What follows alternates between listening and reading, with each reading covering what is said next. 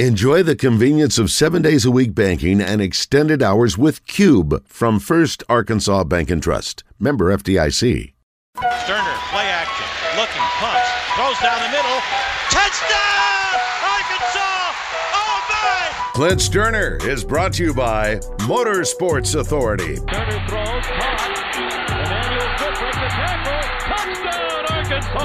With two great locations and hundreds of vehicles to choose from. Stoerner, very confident, throwing down the middle. Hey, this Clint Stoerner, he's putting on a show. Check them out or visit online at msastore.com. Play fake, Stoerner steps out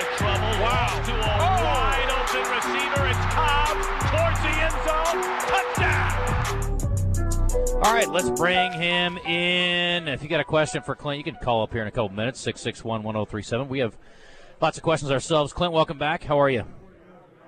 Man, I'm doing good. You know, always after a Razorback victory, man, early in the year, hell, any time of year, to be honest, but early in the year, to get this thing rolling, man, is, is uh, it, it makes for a damn good Monday, that's for sure.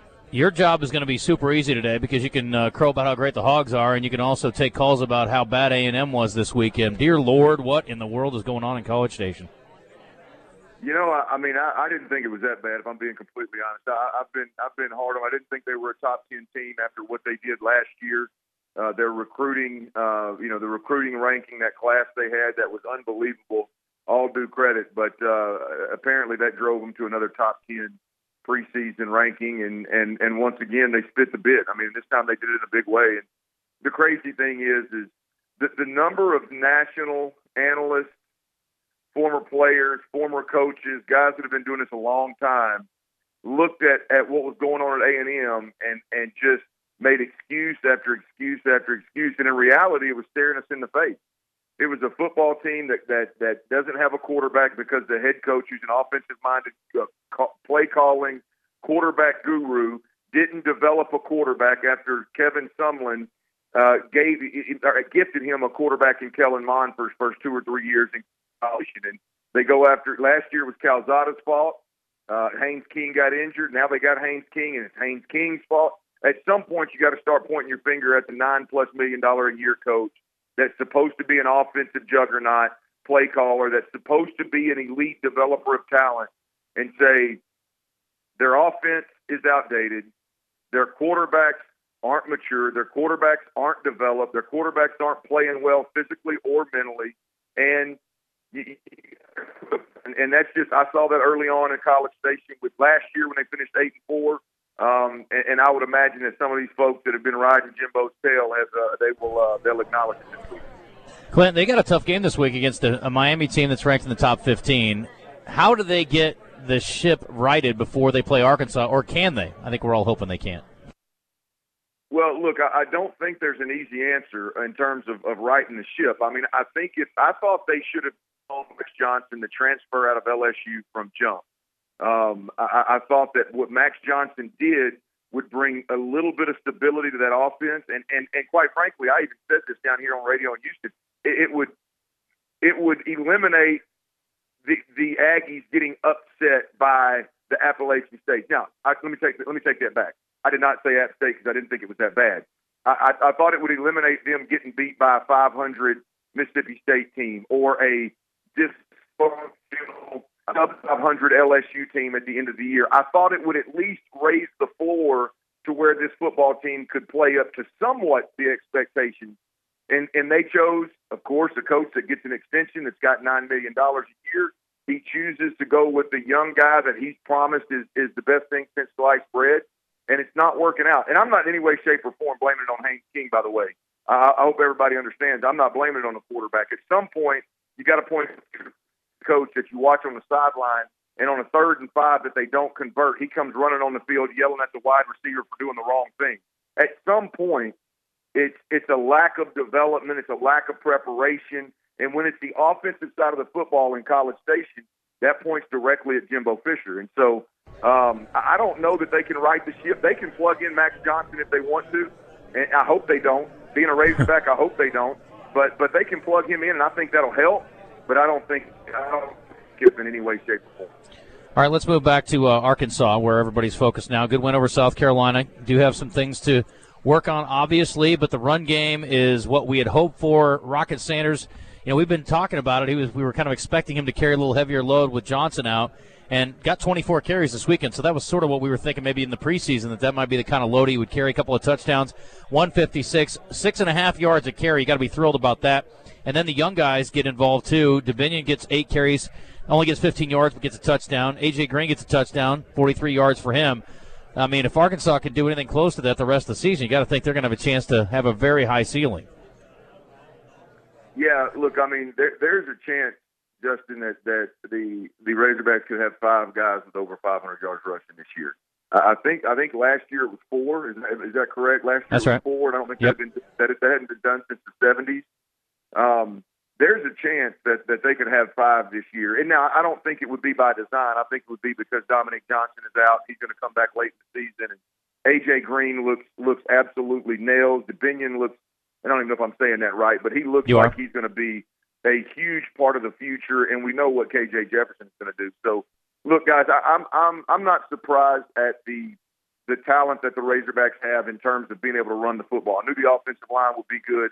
I knew that the running backs and the quarterback could could get that established. What, what I'm is what we watched week one was Kendall Briles come out and he tried to throw the ball around the park and uh, and, and it wasn't anything it wasn't anything risky. I'm not banging on Kendall Briles, but I'm just saying there was no there was no uh, initiative to set the set the tone in terms of running the football downhill. Um, it was almost kind of experimenting with some things and let's see what kind of progress KJ's made in the off season and let's see what kind of receivers we got. Let's spread this thing around where in game two, they had to watch that film and watch Georgia State run for 200 plus yards against South Carolina and say, all right, boys, we got to go in here and establish dominance immediately. And it was it, it wasn't a bunch of the sideline to sideline stuff, even though they mixed some of that in with Jadon Haselwood and Matt Landers, and I absolutely love that. But I'm gonna tell you what, it was clear from jump that they were going to establish the run between the tackles with the 400, what, what, what is the number, 467 pounds of, of beef that they have in the backfield between their quarterback and their starting running back. I absolutely loved it, guys. Identity. When you've got an identity, every week out of the gate, the first two or three drives, establish your identity and then play with them late. I love what Kendall Briles did. I love what KJ Jefferson did. And you know what's crazy, guys? You know the, the craziest part about this is at halftime we're sitting there talking about KJ Jefferson and, and Rocket Sanders and, and the production. And if, if we looked at the box scores, I think there was six, maybe seven different receivers had catches at halftime. Hmm. So instead of coming out and, and almost forcing the let's see what KJ can do, no, you come out, you force your identity, you shove it down their throat, and then just because of the way the defense has to adjust, KJ spreads the ball around, all the wide receivers eat, they're all on display for all of us to watch. Like, damn, maybe maybe it isn't one guy that's going to replace Treylon Burks. Maybe it is, uh, you know, the, the the the the group, the whole group, three or four guys. So, um, what a what a, a weekend for the Hogs. I thought there uh, there was a lot to, to pull from that game. Was any complaints from you offensively? Uh, no, no. I mean, offensively, no. I mean, my my concern, Trey Knox ankle, obviously. Um, complaint? No, I don't have any any from this game. My only one from week one was that I, it seemed like he came out and tried to get cues instead of coming out and, and establishing establishing the run. And, and without George on the schedule this year, I think I think well, how many games they play? How many regular season games? You got twelve. Yeah. Um, I mean, I, I think I think now that they they didn't do it game one, I, I think we should see eleven straight games have come out and and and even against Alabama, even against Bama, come out and and and force feed them between the tackles and then, boy, if you can get that accomplished in the first couple of drives, you are going to absolutely eat the rest of the game. So, um, I, no, just offensively, I don't, I don't, I don't have any complaints um, off the top of my head that, that I can that I can think of. Man, I, I, I didn't like necessarily week one what I saw from Haselwood. Not necessarily that he didn't do anything great. The one catch was beautiful. Don't get me wrong, but you know, five star transfer from Oklahoma. Boy, the expectations were just through the roof. I love seeing him this week maybe not be as productive in the pass game, but absolutely be a physical beast on the sideline, shoving guys around. I love that mentality from the wide receiver. So, man, I, I don't, I don't have anything negative for you offensively this weekend. All right, I want to talk defensively because Drew Sanders had a huge game, and I've been talking about him for what he could potentially bring this team. and we saw that that You, Tuesday. uh, and Saturday. everybody else. Take it easy over there. I've been, you know, a little louder than everybody. I else. don't think so. I have a microphone. Not everybody has a microphone. I was the first one that brought his name up after seeing him at camp. I think I was like, "This dude's a freak." Dude's a freak, Clint. What can he bring to this defense? Well, I mean, I look. It's one of the things where I, I talked to Sam Pittman about him a little bit. Watched the, the spring game a few times, and man, it, it really jumps off. His speed really jumps off the field, and we we knew that position in Barry Odom's three three five defense. He was going to have an opportunity to make a lot of tackles. He was going to have an opportunity to make a lot of game changing plays. And once you see that speed, you're like, damn, how good can this guy be? And and I thought I may have got out over my skis a little bit early on when I said this guy could have a better season than, than Grant Morgan had. And I know Hog Nation doesn't like to hear that because Grant Morgan is, is a sweetheart of, of, the, the program. And no doubt I love Grant Morgan. It was no disrespect. Um, I mean, it, it's hell, it's the bar. I mean, right now, Grant Morgan and Bumper Pool are the bar at the, at the linebacker position. Can you play equal to or better than those guys?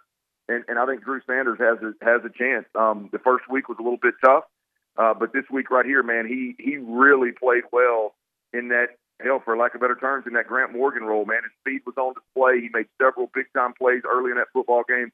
But I tell you what, I've, I've got a he he he and Bumper both, and maybe it's just by design or by scheme, but when they go, I do not like our four three defense right now. I, they're, they're, I understand why they're doing it, and I like Barry Odom forward way of thinking. Like there's going to be games where they get into games where with a three down defensive line, they're not going to be able to stop the run. They're going to have to go to a four down front. So what what does that look like for the defense? So I understand the method to the madness. I understand why they're doing it.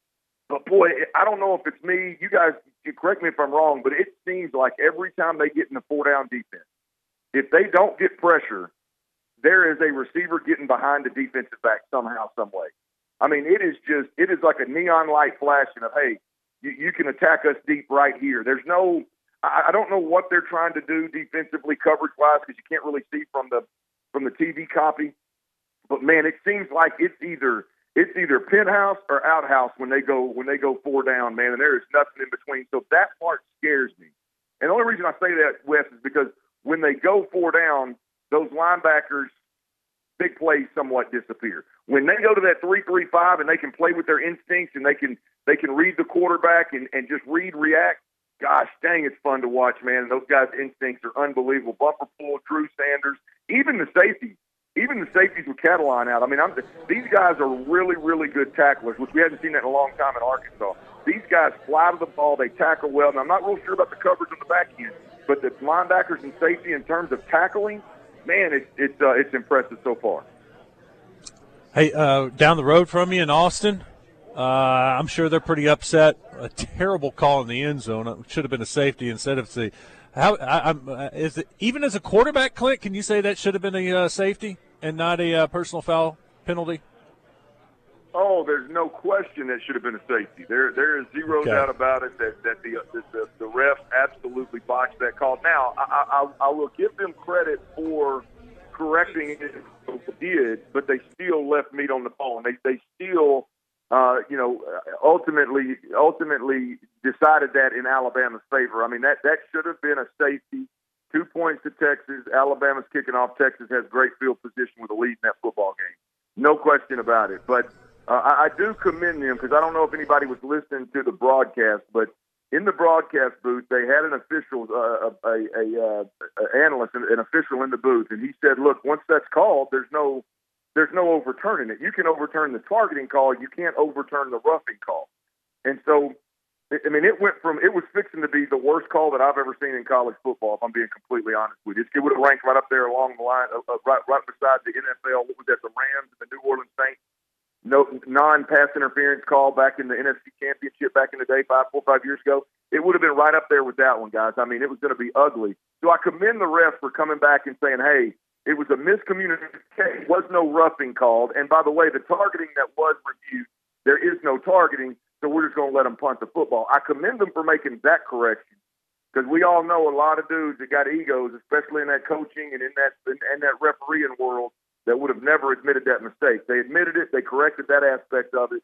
Uh, but it still wasn't enough. I, I think. I think. I mean, uh, Texas at the end of the day got the raw end of the deal on a couple of calls there. and uh, I couldn't be happier. Um, Clint Stoerner joining us on the Brandon Moving and Storage Hotline, brought to you by Motorsports Authority. Let's be honest; those suckers have gotten that call a million times over the years, so that's the way it goes. Sometimes you finally found uh, a bigger dog in the room, and get used to it because when you come to the SEC, that's how that's going to go.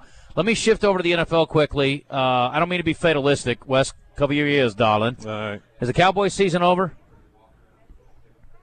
Oh yeah, yeah, yeah. I I mean, I, I think it, I think it was on on thin ice and jump with the injury.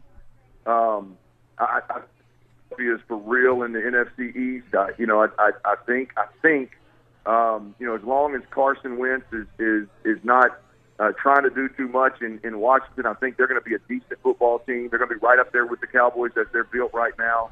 Um, the Giants go up. I mean, the Giants. I mean, they they put the hog on the table, baby, and they went for two and won the ball game versus last year's AFC number one seed.